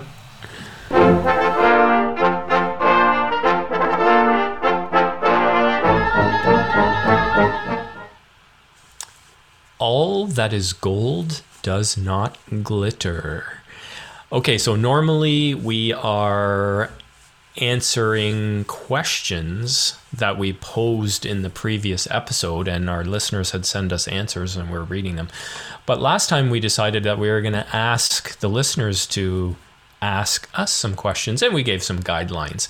And oh boy, we got 10 questions came in. We were hoping, we were fingers crossed, but maybe we'll get two. Maybe we'll get two. yeah, we got two or three questions. Ten questions. Okay, so we um, we're not going to be able to cover uh, all ten questions. We'll we'll do our best to get through five questions. We'll see how uh, long it takes us to answer, and we'll just keep the other ones for future episodes. Uh, but by all means, if you do want to ask more questions, please feel free to do that, and we'll give out our contact information at the end of the show. Uh, Well, I will say this. Don't think that your questions are going to get thrown in the garbage if we don't answer them. We will Yeah, answer them for future definitely episodes. keeping everything keeping everything on hand. Mm-hmm. all right first question will be it is from matt k from newcastle england um, I'm really sorry about how bad Newcastle is doing in the Premier League this year. Shocking, actually. um, Hey, stop saying a side tangent. yeah, sorry. Here is your here is his question. Hope you're all well over there in the Great White North. I have a question uh, for the listeners' question segment. What do you use for objective markers in game? Are you fans of using a nominated piece of terrain or a dedicated objective markers like coins? Keep up the good work. And in addition to my last question, what size of objectives do you use? And like I know what I use. I don't know if you know what you use, Andrew. Oh, I know what I use. What do you use? Uh, those ceramic uh, discs that we got. Um, they're yeah, like they're poker chips. The poker chips are like what 40, 40 millimeters, something like that. Yeah, they're approximately 40 mi- uh, millimeters. I don't know exactly how the s- s- size is, but yeah, like the ones I use, like we have a bunch of different poker chips that we've gotten from various tournaments over the years. Like I know we got some uh, from Nova, and in 2017, I actually had like a whole bunch of red and white poker chips uh, printed by a company. Um, and it had the OSBGL logo on one side and uh, Battle Companies on the other because I ran a Battle Companies like league, I guess, in 2017. So I've always just had those on hand to use I use as too. objective markers. Yeah, and aside from that, I do have the objective markers that came out like I guess it was in the Generals pack. Mm-hmm. So, and like on one side, it's got like Mordor, and on the other side, it's got like a Gondor thing. So, Yeah. Tho- those are pretty well what, what I use. Nothing too fancy. I've got some homemade ones that I have at home that I use, but I don't bring them to tournaments usually. No, I find when you use the um, like we get those, those ceramic poker chips, um, I find we use those um, just because one, it's really flashy and telly on this on the, the board. You know exactly where the objectives are, no matter where you're looking at, what, what vantage point you're looking at when you're looking at a board. Um, and I've never had an opponent say that they're too big, they're too small. Like they're like, yeah, it's good enough as long as you're within three inches of the whole th- or of the thing. It's good enough for me.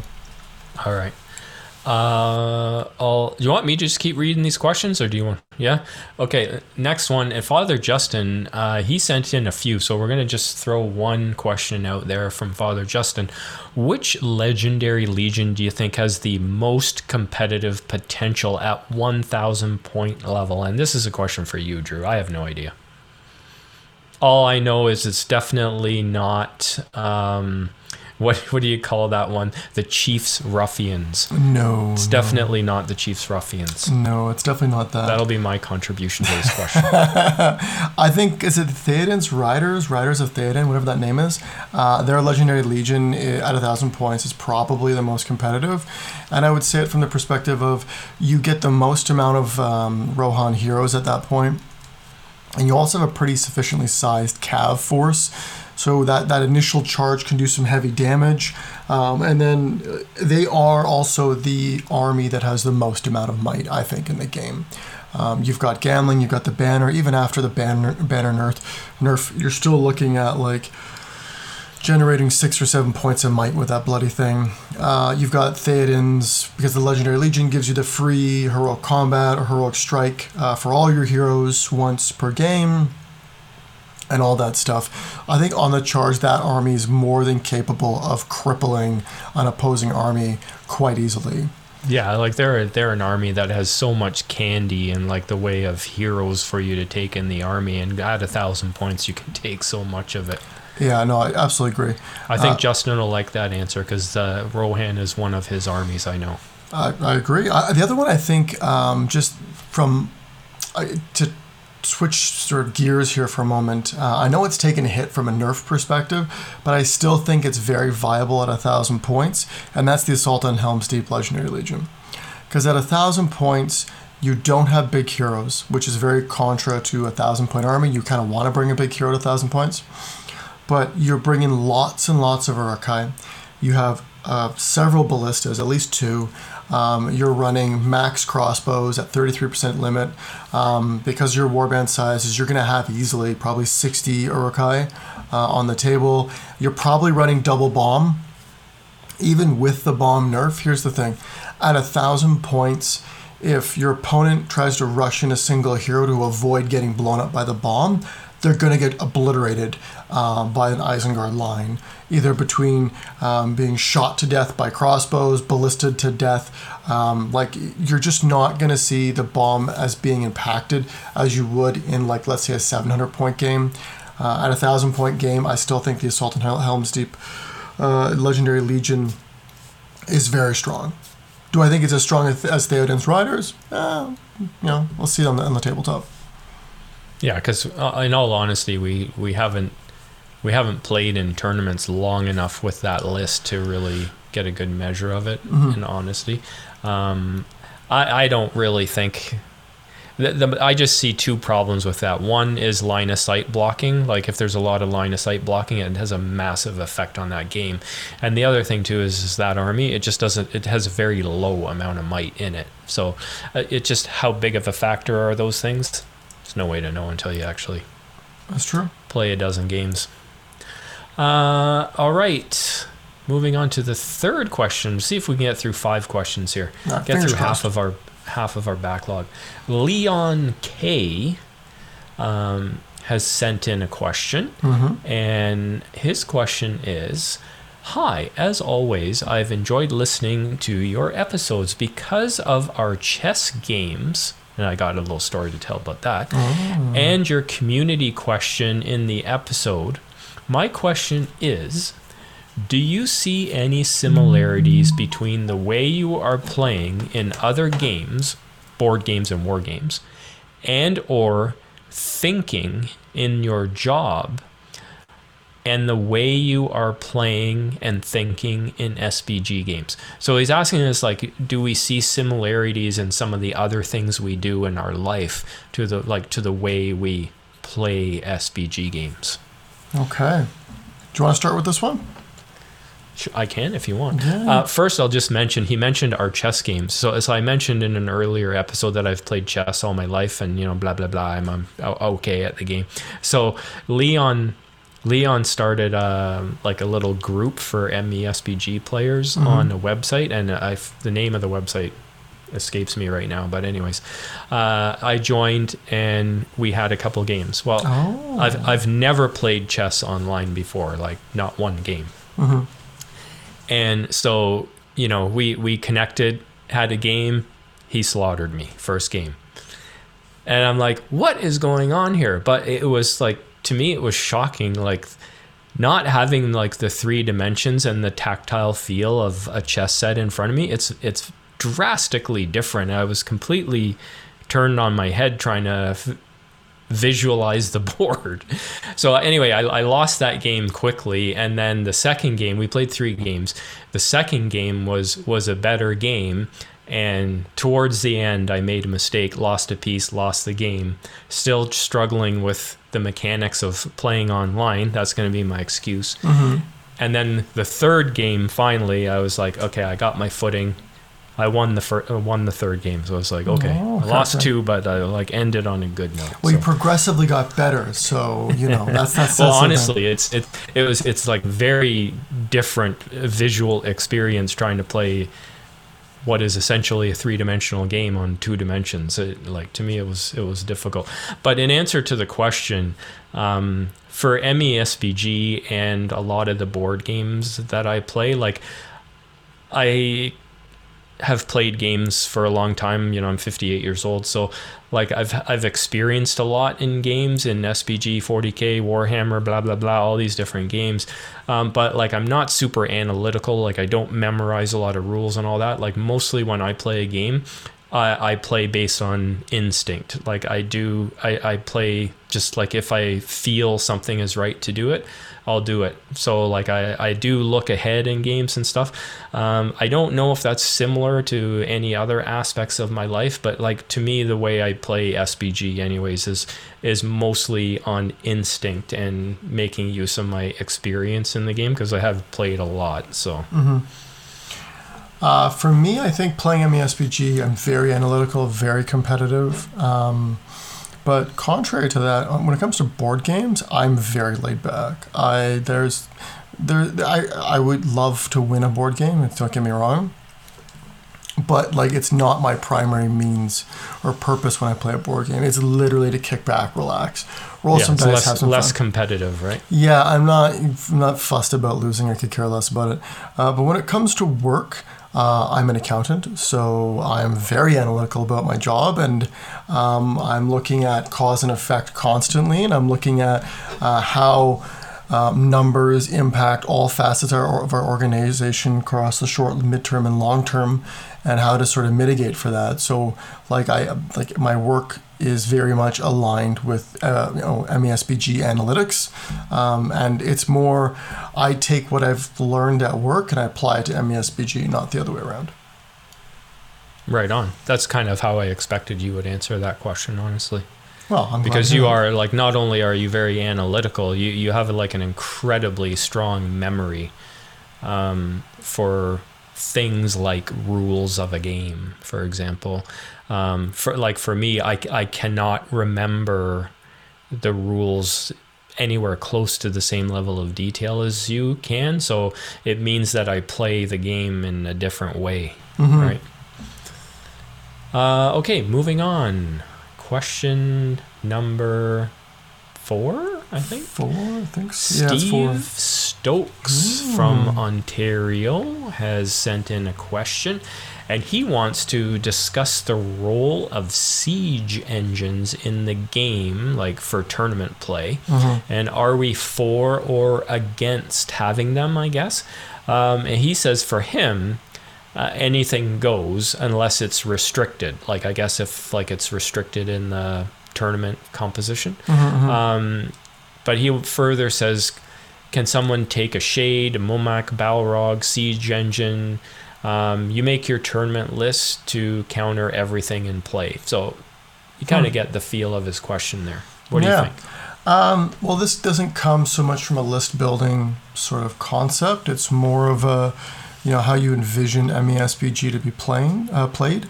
I've always seen MESBG as more of a skirmish style game, and that's where I'm like have a bit of a hang up when it comes to siege engines, which were I think initially just used for siege games, and there's been a siege component to uh, MESBG previous editions. Um, you know, and and some of the light siege engines I could see being used because they're mobile, they can carry them into battle. But stuff like the old twirly whirly, that siege trebuchet, realistically, you don't see that in any kind of skirmish because you know how long the thing takes to move and set up into battle. Like you would never get to use it before the battle is done, right?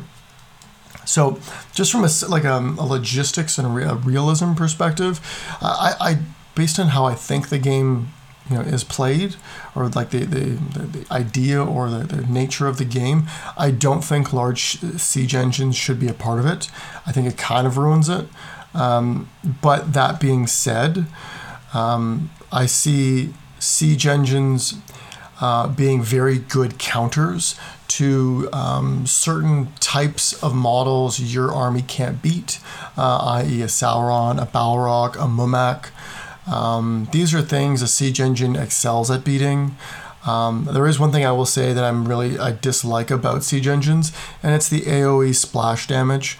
I hate that because this isn't Warhammer 40k. There's no blast templates. This is uh, get rid of it because there's no there's no skill level in that. Like you see that no. come onto the table and it's like I'm just going to shoot randomly in a spot and all of a sudden splash I've hit 3 or 4 guys. And I don't know. I just I'm it leaves a bit of a sour taste in my mouth, but like I see it being used and from a competitive standpoint, um, I accept that this may this is something I don't like, but I still have to plan for it, right? Yeah, and you you've taken the words right out of my mouth for for most of that, but to me, it's like two sides of a coin. Um, like on on one side of the coin, and echoing basically what you just said. A, I don't think it's very realistic. B, um, it doesn't really belong in a skirmish game in my mind. So, okay, what happens if you're playing a thousand points? Then does it belong? Okay, maybe a little bit more at that level. But if you're playing like a 300 point game, it does make sense to use like a, a siege engine in the game. Uh, and like from a realistic point of view, you never would have ever seen any of these siege engines even in a set piece battle like all of them primarily are are siege weapons. They're they're used in a siege. Like you would never ever ever have seen a trebuchet in anything ever but a siege, and it would not do splash damage. Mm-hmm. Right? It's designed to take down walls. Basically, is what it is, mm-hmm. Right. Um, and like the twirly whirly as a weapon, you know, is is quite frankly ridiculous um, when you're looking at it from a realistic point of view. But this is a fantasy game. Mm-hmm. So, you know, that's where you have to sort of go to the other side of the coin. And the other side of the coin is, well, because it's a fantasy game, there are stuffs in, in the game that have like more than 10 wounds, mm-hmm. let's say. Yeah. And they're very difficult things to deal with on the battlefield. Uh, and so these are one way of dealing with those things on the battlefield.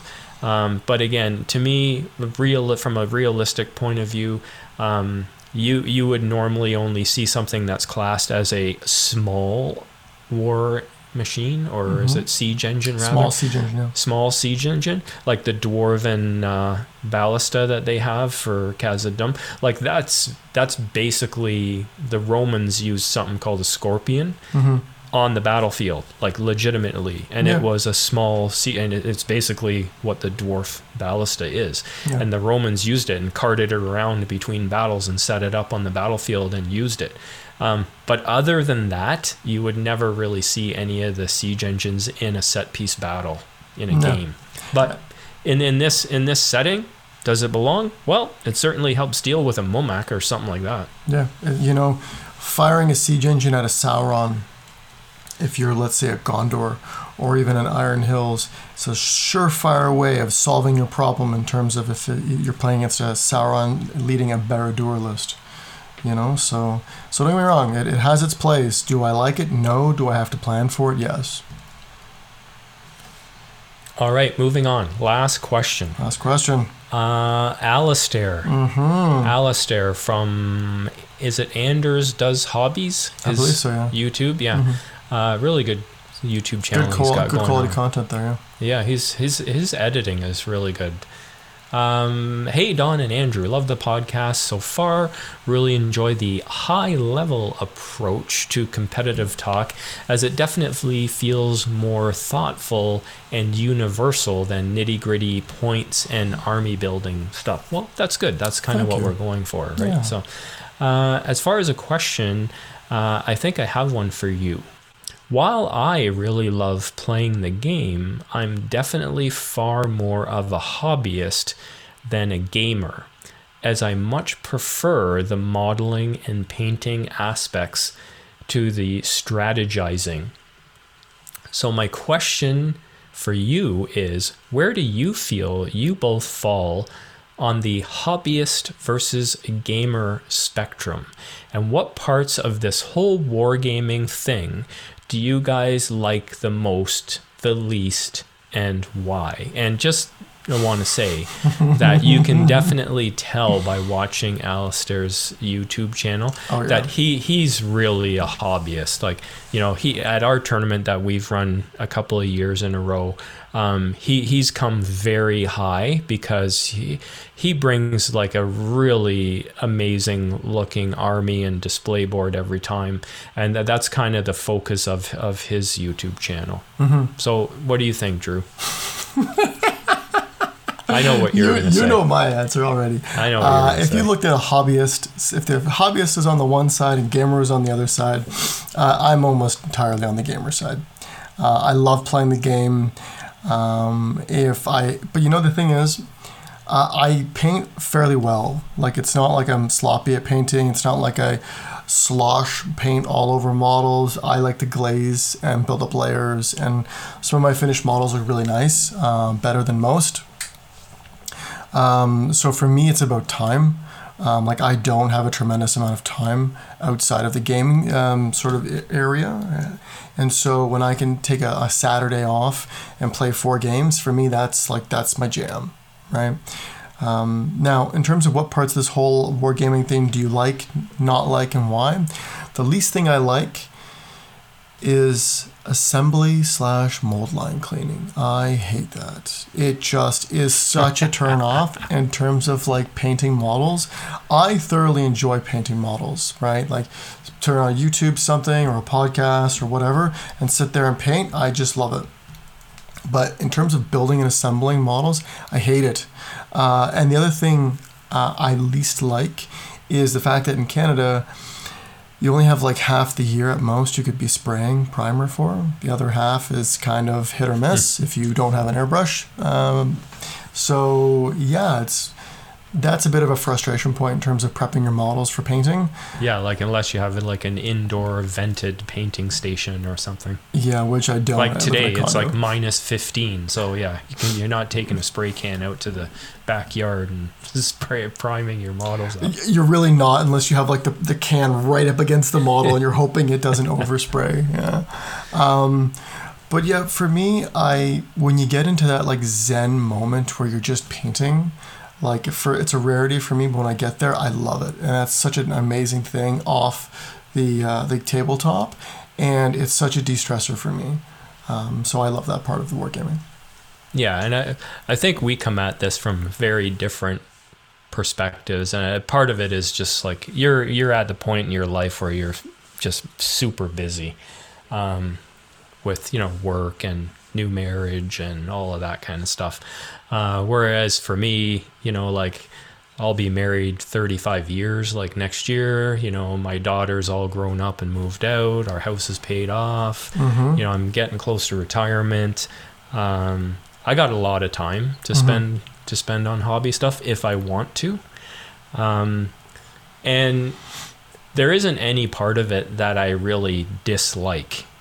So I'm gonna kind of ignore that. I, I'd, I'd say the only part about it is that I dislike is that I don't really have like an awesome setup, like a space to just go crazy with the hobby in, like a Mhm. dedicated room or anything. Like to me, that's that's the biggest downside. But the part of stuff that I like, like I love playing games. I play so many different games. Um, MESBG is is number one, but I play tons of other stuff. Um, so like I've gamed ever since I was a kid. You know, I used to game. I used to play Risk with my dad all the time, and my buddies would come over and we'd play. And just from then, for for my entire life, like I've always gotten together with friends and played games. And part of what I really enjoy about this hobby, anyways, is being involved in in helping run the group and growing the hobby and seeing other people like set up tournaments and and helping people and attending events you know like at one point we were really into 40k and we used to go and play events and kind of at one point i just decided i've had enough. This Mhm. game has changed so much. I'm just not it doesn't interest me anymore so i'm not gonna not gonna do it anymore and it was really hard because like for so long we had been going out and doing probably four five six tournaments a year. And it was so much fun to go out. Like it's so great to when you get like four people and you travel to a tournament and do all that like it's just a blast. And having lost that for a number of years is like i really really missed it. And so when MESBG came along and we started growing the league and, you know, um, started going back to to events with a group of friends, it was so great. I loved it so much. And like there was a point where I thought like I wouldn't be doing that kind of stuff anymore because like, you know, no Warhammer 40K for me anymore. So, you know, that's the big game pretty well everywhere. Um, so it was it was great to get back into it. And to me like that kind of thing the like the socializing at, at tournaments and stuff i love that. I just Yeah. really like it.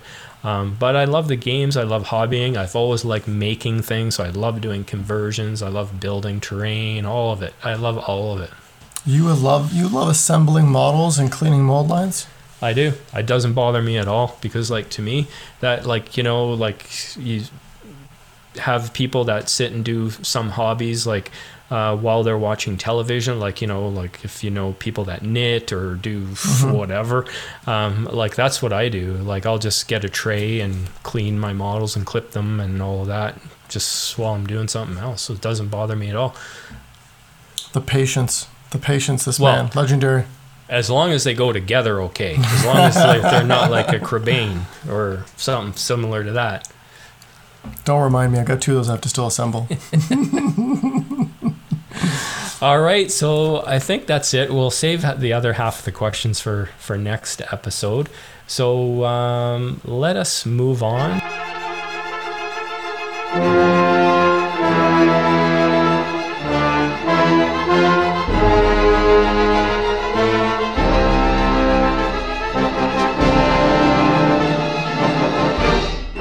All right, it's that time for our favorite segment, at least for my favorite segment, and that is What Have I Got in My Pocket? The segment where we ask each other a random question about anything from Middle Earth, and we have to answer it on the spot. You excited, Don? All right, yeah, I got a question. All right, so I'm going to ask you mine first, and then I want to hear yours back. So, my question today is if there was one element of MESBG that you should that you think should be removed, toned down, or brought up, what is it and why? And I'm talking about shooting, I'm talking about moving, magic, siege weapons, like anything, whatever you want. One thing that you think just like sticks you and you just think this really isn't MESBG. And I'm also going to throw this out here chariots, trampling, that kind of thing as well. So anything. What, what is your one thing and why? Um, okay, so like you're not talking about a single faction, you're talking about like a, a global rule, I guess. Could be a global. you're- It could also even just be one thing you just hate about MESBG. You know, we do love it. We do love the game, but there's always sort of things that you kind of be like, oh, this really doesn't fit into it. You know? Um, well, there is one thing that does jump out at me, but it's not like a global rule like, you know, chariots or tr- trampling or whatever. Um, what is it? It's it's one hero that I think is so ridiculous in the game. It's just I guess that's going to be have to be my answer now that I've already started talking about it. And what's that? Uh, so it's the army that you were talking about uh, one or two episodes ago, which was Lake Town, Survivors of Lake Town. Survivors of Lake Town. And is it Bain, the son of Bard? Yes. Stupidest hero in the game. Ridiculous. Uh, every time I see him on the table, it just uh, it just makes me shake my head.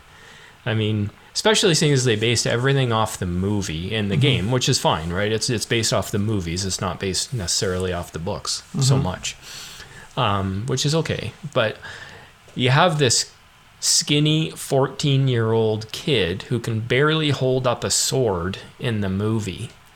And in the game, he's fantastic. Oh, yeah. I believe, correct me if I'm wrong, and I'm just going to talk about this one stat line. His fight can be five in the game. With enough synergies, yeah. It Yeah. doesn't take much. And it's like, okay, so you're comparing this guy to even your basic, say, warrior of Rohan. hmm And you're telling me that this guy has a fight of five? This skinny 14 year old kid who can barely hold up a sword has a fight of five against a grown man who is a warrior who has a fight of three? Like, it's ridiculous. Like, I can see making a hero profile um, of somebody that may seem not very heroic because there's so many of them in the game, right? But normally when they do that, is they're they're just really giving them a heroic stat line. You're getting a certain amount of might, will, and fate, and it may even be like zero might, zero will, and one point of fate, and there, that's all you need in order to be a hero. But when you're like buffing somebody's stat line, and I know it's like under certain conditions, they these characters they get increases in various stats. But to me, that is like so far over the top that it is ridiculous. Well, he gets. It's two conditions, right? So, one, he gets plus one fight if he's within range of either of his sisters, right? Six inch range. The other condition is he has to be within 12 inches of his dad, Bard. Right? So, it's not that inconceivable to have this uptime be for like pretty much the whole game. On top of that, you're missing out on the other thing where even though he only has one attack, if he's within six inches of both of his sisters, he gets a free heroic combat every turn.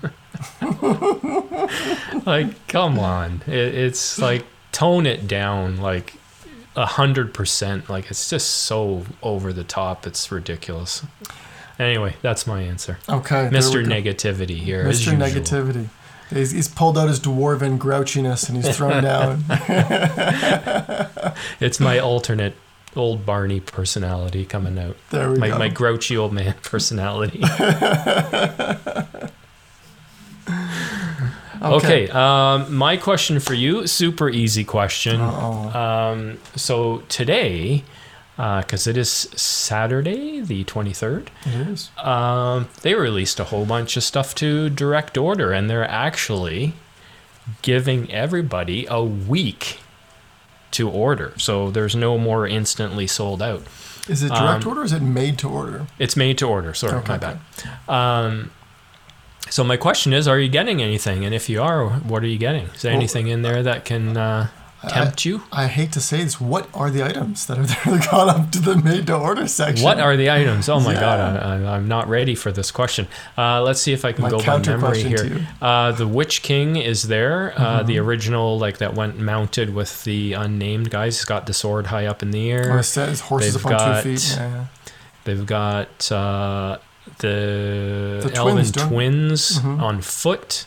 They've got Frodo and Sam in orc armor. They've got Tumaran and orc captains. They've got Murin and Drar.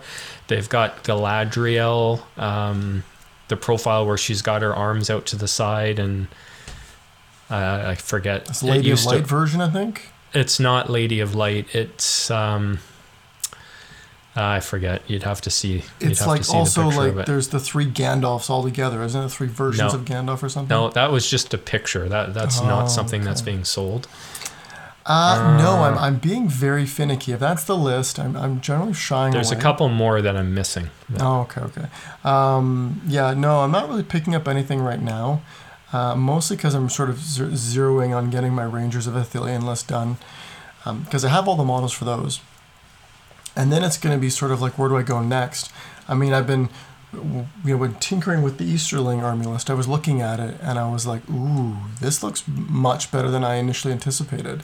Uh, so we also talked about maybe doing a, a, a challenger component to our our main challenge army uh, this year. So and I thought, you know, Easterlings kind of do go toe to toe with the Rangers of Ithilien. It happens in the books, uh, or the movies at least, uh, to a much lesser extent the books. So why not do Easterlings? But anyways, uh, that's what I've been sort of pondering. But So your your purchases sound like they're much more planned than uh, jumping into uh, I'm not like a a purchase like this. Yeah, no, when I buy things, it's typically to use on the tabletop. It's not to sort of like buy and collect. I'm not a collector per se.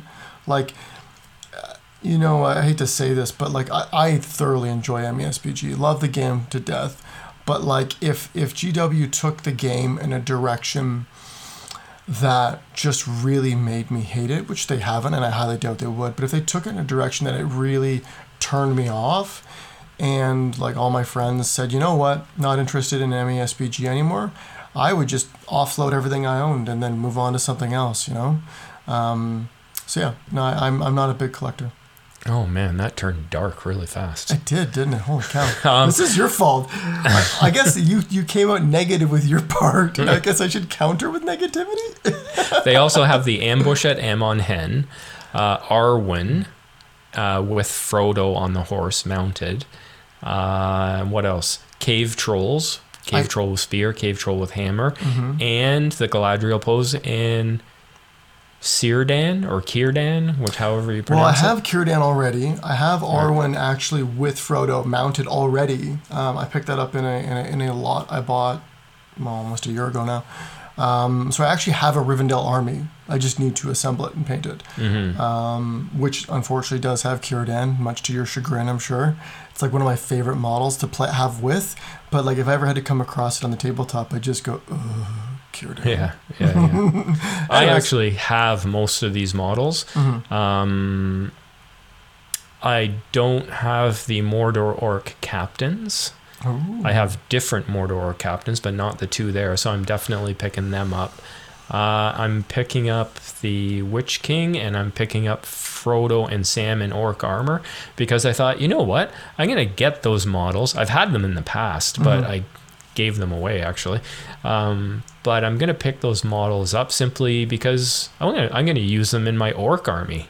I'm just Mhm. going to take like Yeah. orcs without shield or spear or anything and just have them have them be orcs. Yeah, or you could also throw them in a Shire army, right? Like Frodo or Sam get dismounted off their ponies. You could just put those models you down. go. Something Yeah, different. Right? Alrighty. All right, so I guess that's it for episode 11. Do you have anything to add, Andrew, before we sign off? Yeah, so if anyone has any other questions, you can throw us an email to North of the Shire podcast one, the number one, at gmail.com. Or, we're really excited for this, you can head on over to North of the Shire podcast Facebook page. Give us a like and uh, post your questions up there because we are going to get a post up uh, asking people if they want, uh, if they can sort of- provide their questions to us, and we'll make a, a couple notes. We've already got at least 40 people all signed up. Um, we're super excited because we launched it today, and uh, here's uh, here's hoping that more uh, take interest. Yeah, that's going to be good because it'll be a lot easier for us to uh, show like miniatures that we've been doing, or you know, like I know Chris already posted something about our like painting goals, like his and Mhm. my painting goals for the year, and and it's it's going to be a lot easier to interact with uh, listeners than than by email. So super excited to have that. Agreed. Uh, I know that we posted the predictions uh, minus Garrett's, and almost everyone who's commented so far says I'm gonna win it. So I'm very Oh, excited really? by that. Yeah, at least three or four people have chimed in and said Andrew's predictions are the most realistic. Uh, Don, step oh, up the your game. predictions. Yeah, the, The predictions. Okay, okay. You know, Don, they, they said, Don, you know, your predictions are way off base. It's uh, Get it's a, outta it's here. a little wish listy. It's a little. I already, wish listy. I've already got one of my predictions came true. No, One prediction You came talked true. to an inside guy and you threw that down your prediction list. Mounted Ringwraiths. Mounted Ringwraiths. Get out of here. That was kind of a no-brainer, though. Honestly. It was coming, yeah. You I'll don't take you it. don't launch the Black I'll Riders take it. Legendary Legion and not provide mounted Ringwraiths. Uh, no, not really. Not really. Oh Yeah, boy. yeah. All right. Well, I guess that's it for episode 11. So, are we going to be doing another army type in episode 12? We are definitely And what are we doing? you'll have to find Whatever out. was next on the list. That's Whatever's what we're doing. pretty much next on the list. I don't have the list in front of me. Now, an even bigger question. Don, do you have a quote for us? Do I have a quote? Yeah. I do not have a quote. Woof. Look at that. Swing and a miss. You know? Looking Oh, for the fences and he just totally whiffs it. Oh. You're killing me here, Smalls. All right, well, that's it for episode 11 of North of the Shire. Thanks, everybody, for listening, and we will see you next time with episode 12. And everybody stay safe out there and take care.